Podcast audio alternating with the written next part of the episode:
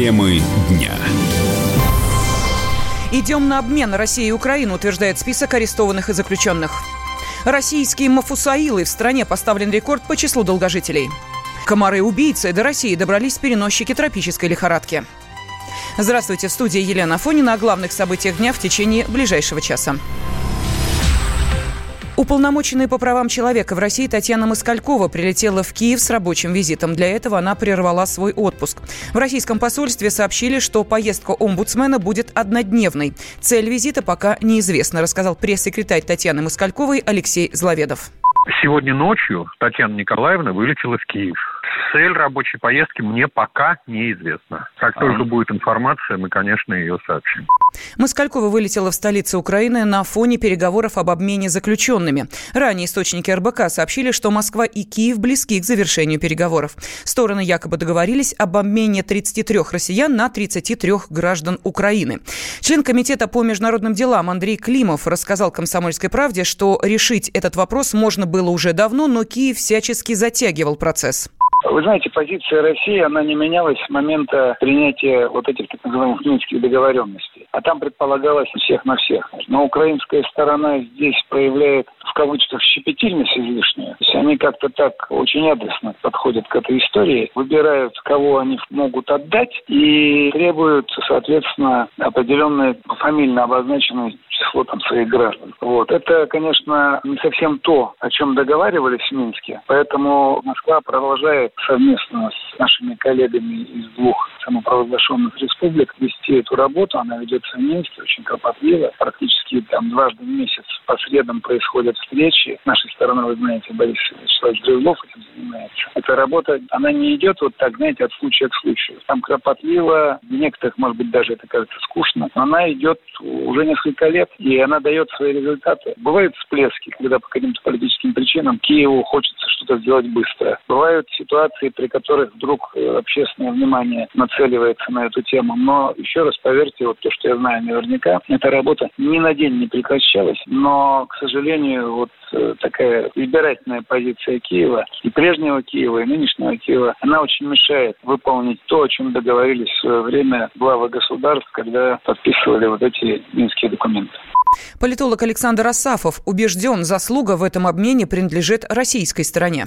Любой обмен – это процесс, который достаточно долго и сложно готовится. Согласуются списки, ищутся люди, потому что по опыту предыдущих обменов у украинской стороны часто люди пропадают, причем пропадают без вести, они разводят руками, говорят, мы не знаем, где этот человек у нас его. Нет. И, конечно, я думаю, что, учитывая, что в этих обменах не участвуют предыдущие переговорщики, такие как Медведчук, ну и ряд других персоналей, я думаю, что тут дело только в воле первого лица. Заслуга в этом обмене, обмене принадлежит лично Владимиру Путину и никому больше. До Зеленского наконец стало доходить, что если он хочет каких-то конструктивных взаимоотношений, обсуждений чего-либо, то ему стоит услышать российскую позицию, которая говорит, что мы будем обсуждать, если будет первый встречный шаг. И вот это начало, видимо, доходить до Зеленского, и он этот шаг сделал, но это все, конечно, все только в контексте общения первых лиц двух стран.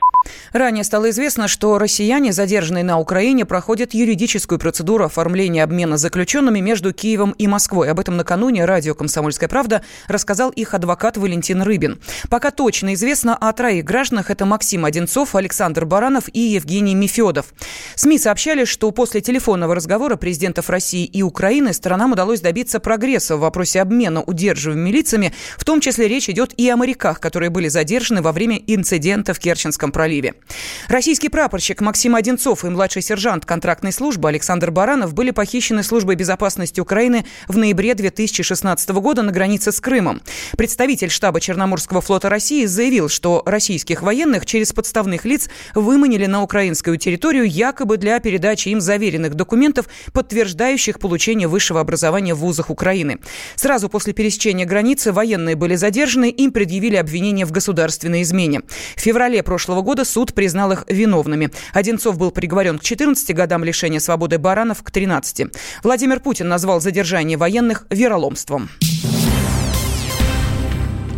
В Роспотребнадзоре опровергли распространение комаров-переносчиков вирусов на Кубани. Как рассказала пресс-секретарь ведомства Ирина Воронкова, число заболевших лихорадкой западного Нила в Краснодарском крае 7 человек. По словам Воронковой, этот показатель находится на уровне 50-х годов. Я не знаю, почему такой ажиотаж устроили. Заболевание регистрируется практически каждый год и в единичных случаях. Люди работали в основном на дачных участках. В разных местах края зарегистрировано. Это не только город Краснодар. Комары живут повсюду. Комары могут быть заражены инфекциями вирусными. Там, где кусают людей и там, где здравоохранение регистрирует заболевания, мы, кстати, берем всегда параллельно, когда люди попадают э, с вирусными инфекциями, параллельно берут и смотрят на лихорадку западного Нила. Здравоохранение подтвердило вот эти диагнозы. Ранее россиян предупредили об угрозе смертельных лихорадок из-за комаров. По наблюдениям ученых, опасные насекомые распространились вдоль всего Черноморского побережья, Краснодарского края и на территории Крыма. Переносчики таких вирусов, как денgue, чикунгунья, зика и желтая лихорадка, попали в Россию из Юго-Восточной Азии и Египта. Как рассказал ведущий научный сотрудник лаборатории молекулярной биологии и биохимии Института Марциновского Александр Лукашев, найденные на Черноморском побережье комары – это результат глобального глобального потепления? Проблемы действительно есть. Комары распространяются. Их на протяжении 20 века иногда находили в Сочи-Адлере, но сейчас они распространились почти по всему северному побережью Черного моря. Этот процесс связан с глобальным потеплением, и он намного более активно идет в Европе. Они уже распространились во всей Испании Италии, почти во всей Франции, на половине территории Германии. То есть это проблема общая. У нас пока что вспышек этих лихорадок не было. В Италии уже были. Они уже к нам попали, они уже у нас живут, уже распространяются, то есть полностью их уничтожить не получится. Но комары не летают на большое расстояние, они летают от места выплода до 100 метров, а обычно порядка 30 метров. Поэтому можно обезопасить, если вы живете или находитесь вот в этих регионах, это юг Краснодарского края, Черноморское побережье, можно обезопасить свой дом, свою семью, уничтожив места выплода комаров. Это те места, где может застаиваться вода. Мусор, цветочные горшки, которые которые стоят на улице, брошенные ведра и так далее. В отдельных случаях это может закончиться летальным исходом, это тяжелое лихорадочное заболевание, но пока что на территории России этих случаев не было. Директор Всероссийского института природы, кандидат биологических наук Андрей Пешков считает, что необходимо регулировать ввоз в страну нетипичных представителей флоры и фауны, а не прикрываться глобальным потеплением допустим, прилетает борт у нас из Таиланда. Что он везет, помимо легальных пассажиров и груза? Он же наверняка что-то везет на шасси, каких-то емкостях, подкрылках. Например, в ВВС США существует давно уже целые подразделения, они же лазят везде, особенно в тропических районах Америки, и они завозят к себе достаточно большое количество всяких неспецифических для США видов. Там у них отработана система обезвреживания транспортных пассажирских судов, поэтому угроза перемещения перемещения с транспортными средствами каких-то нежелательных видов, в том числе насекомых, растений, такая угроза есть. И с учетом интенсивного развития транспорта международного, конечно, угроза возрастает, а у нас на эту тему ветеринарный контроль не чешется. Поэтому здесь угроза может быть на тему, как препятствовать завозу к нам различных неспецифических видов животных растений, ненамеренного завоза. Вот этим никто не занимается. Ранее ученые выяснили, кого чаще всего кусают комары. Наиболее привлекательные жертвы – это люди с первой группой крови. Кроме того, на вкусовые предпочтения насекомых влияет температура тела, резкие запахи и активное кровообращение. Комсомольская правда представляет. Как тебя зовут? Давид Шнейдров Давид. Почему тебя назвали Давидом? Мама говорила, что звезда родилась. Давид, мы делаем тебе предложение, от которого невозможно отказаться. Синяя или красная таблетка? Я возьму большой куш. Окей, тогда ты пустишься во все тяжкие. Мы всегда платим долги. Самые лучшие фильмы и сериалы по субботам в 9.00 с Давидом Шнейдеровым. Целых два часа смотрим кино по радио.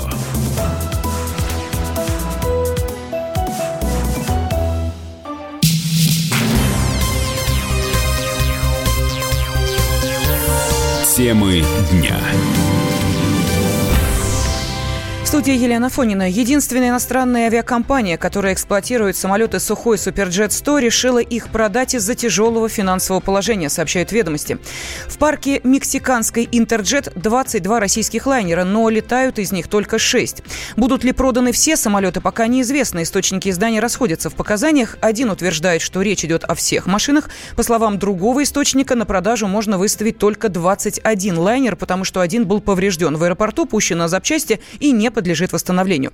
Еще один рассказал, что компания хочет продать только 14 суперджетов, а 7 оставить. Заслуженный пилот России, член комиссии при президенте России по развитию авиации общего назначения Юрий Сытник считает, что на этом историю суперджета можно закончить. Да ничего с ним не будет. Спишут, похоронят 7 миллиардов долларов, которые затратили на этот проект. Но просто конструкторское бюро Сухого, которое сделало его, получило опыт создания пассажирской машины, может быть, создать следующую машину следующего поколения, которая будет не хуже Airbus или Boeing. Ну, а что такое 9 миллиардов? Да фигня у нас. 200 миллиардеров. Три человека скинутся и все. И закроют эту программу и забудем, как страшный сон. Представляете, такие деньги можно было построить сколько дорог, поликлиник. Это большие деньги, в принципе. Но просто когда создавался проект, уже специалисты говорили, что это мертворожденный ребенок. Но так и произошло. На фоне таких прогрессивных моделей, как выпускают сегодня Airbus и Boeing, они пошли очень далеко вперед со своими моделями. На пятки наступает Китай уже, Бразилия делает, Канада делает хорошие самолеты. А мы вот э, завязались где-то на уровне, там, не знаю, там 90-х, 2000-х годов. То есть мы уже отстаем на 15-20 лет. А те новые концепции, которые есть, те конструкторские бюро, которые показывали свои модели, которые опережают сегодняшние машины на 5-10 лет, они никак не могут найти дорогу к умам и сердцам правителей наших. Потому что отрасли управляют непрофессиональные люди. То какой-то там армянин управлял, который, в общем-то, занимался истребителями и совсем не понимал, что он делает в гражданском. Потом э, менеджер Ласкового мая Юрий Слюсарь возглавлял его. Сегодня экономист Сердюков возглавляет, который уже показал себя как величайший стратег. Понимаете, а вообще-то нужны специалисты. Дальше у нас, э, ну, господин Нерадько, который Росавиация Совет возглавляет, он там инженер. Я ничего не хочу сказать против инженерной специальности. Инженеры нужны и важны очень. Но возглавлять летную деятельность инженеру, ну, немножко, наверное, не, не по сезону, что ли, так сказать. Он занимался бы своим делом, был бы главным инженером. Может быть, тогда и суперджет бы пошел. О том, что самолет станет убыточным, было понятно уже на стадии проектирования, рассказал главный редактор портала «Авиару» Роман Гусаров. Суперджет 100, на мой взгляд, действительно это был изначально большой стратегический просчет. Э, в плане выбора размерности, вообще назначения самолета. Из всех возможных вариантов выбрали самую неудачную рыночную нишу. Магистральные самолеты размерностью порядка 100 кресел в мире фактически не востребованы, поскольку их экономика э, значительно хуже экономики самолетов большей вместимости. А для регионального самолета он слишком большой. То есть он и не туда, и не сюда сюда. Именно по этой причине практически в мире и не производят самолетов такой размерности. И вообще общемировой спрос по данным статистики на самолеты такого класса составляет ну порядка там 70 самолетов в год, не более. В то время как тех же Boeing 737 и Airbus A320 продается более тысячи самолетов в год. Несопоставимые масштабы, поэтому, конечно же, этим в первую очередь и обусловлен столь низкий спрос на эти самолеты. А все остальное, проблемы с неэффективным проектированием финансированием и расходом огромных средств, отсутствием нормальной системы техподдержки и так далее. То есть все претензии, которые постоянно звучат в адрес этого проекта, это уже по большому счету вторично. Даже если бы все было идеально, все равно какого-то серьезного существенного спроса на эти самолеты в мире не было бы. Мексиканская авиакомпания Интерджет – последний зарубежный авиаперевозчик, который эксплуатирует Суперджет-100. У нее второй по величине парк после Аэрофлота, у которого 49 лайнеров. Два года назад в компании начались финансовые проблемы, она постепенно перестала платить за запчасти как сухому, так и французскому производителю двигателей. Интерджет занялась каннибализацией, ставила часть самолетов на прикол и использовала их запчасти для остальных. Состояние пострадавших в массовой драке с цыганами в селе Кузбасса улучшилось. Медики сообщают, что у обоих наблюдается положительная динамика. Также стало известно, что конфликт в селе Подгорное начался из-за беременной женщины. С подробностями корреспондент «Комсомольской правды» Екатерина Бормотова.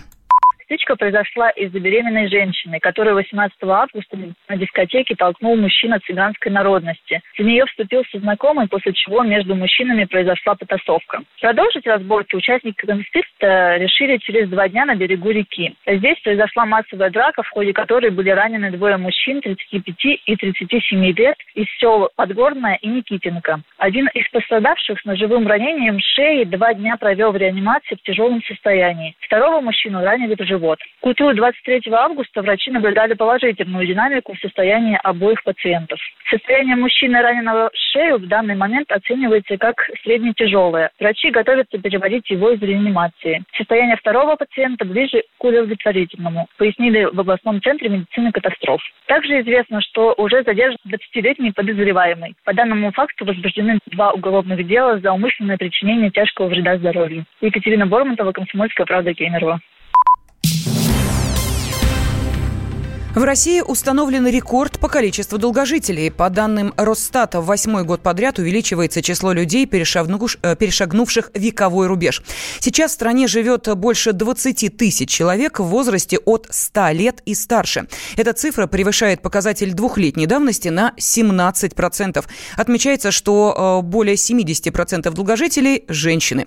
Как рассказала главный гериатор Минздрава Ольга Ткачева, увеличение средней продолжительности жизни в стране связано с улучшением качества жизни и развитием медицины. Если говорить о медицине, то увеличилось количество вмешательств высокотехнологичных именно у категории пожилых пациентов за счет совершенствования технологий анестезии, хирургических вмешательств, за счет развития гериатрии, то есть специальная медицина для людей пожилого возраста. Вот в России сейчас начала развиваться гериатрия приблизительно с 2014 года. И вот эти гериатрические подходы как раз и позволяют увеличить увеличить ожидаемую продолжительность жизни в пожилом возрасте. Я считаю, что одним из важнейших, главнейших факторов является улучшение медицинской помощи пожилым людям, развитие высокотехнологичной помощи для граждан России пожилого возраста. Во всем мире женщины живут дольше, чем мужчины, и этот феномен продолжает изучаться. Есть даже некоторые генетические аспекты большей продолжительности жизни женщин, чем у мужчин, но есть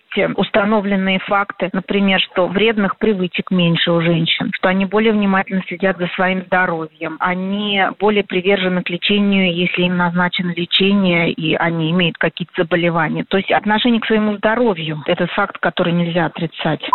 По прогнозам специалистов, рост числа долгожителей будет отмечаться и в дальнейшем, особенно если россияне станут ответственнее относиться к собственному здоровью. От чего зависит цена? От спроса и предложения. Поэтому любой экономист скажет, что радио «Комсомольская правда» – самый ценный товар на рынке. Ведь мы не берем денег за спрос, а от нашего предложения нельзя отказаться. Что происходит в стране и мире и как это влияет на ваш кошелек? Разбираемся с экспертами в программе «Экономика». Михаил Делягин. По понедельникам и пятницам с 17 часов по московскому времени.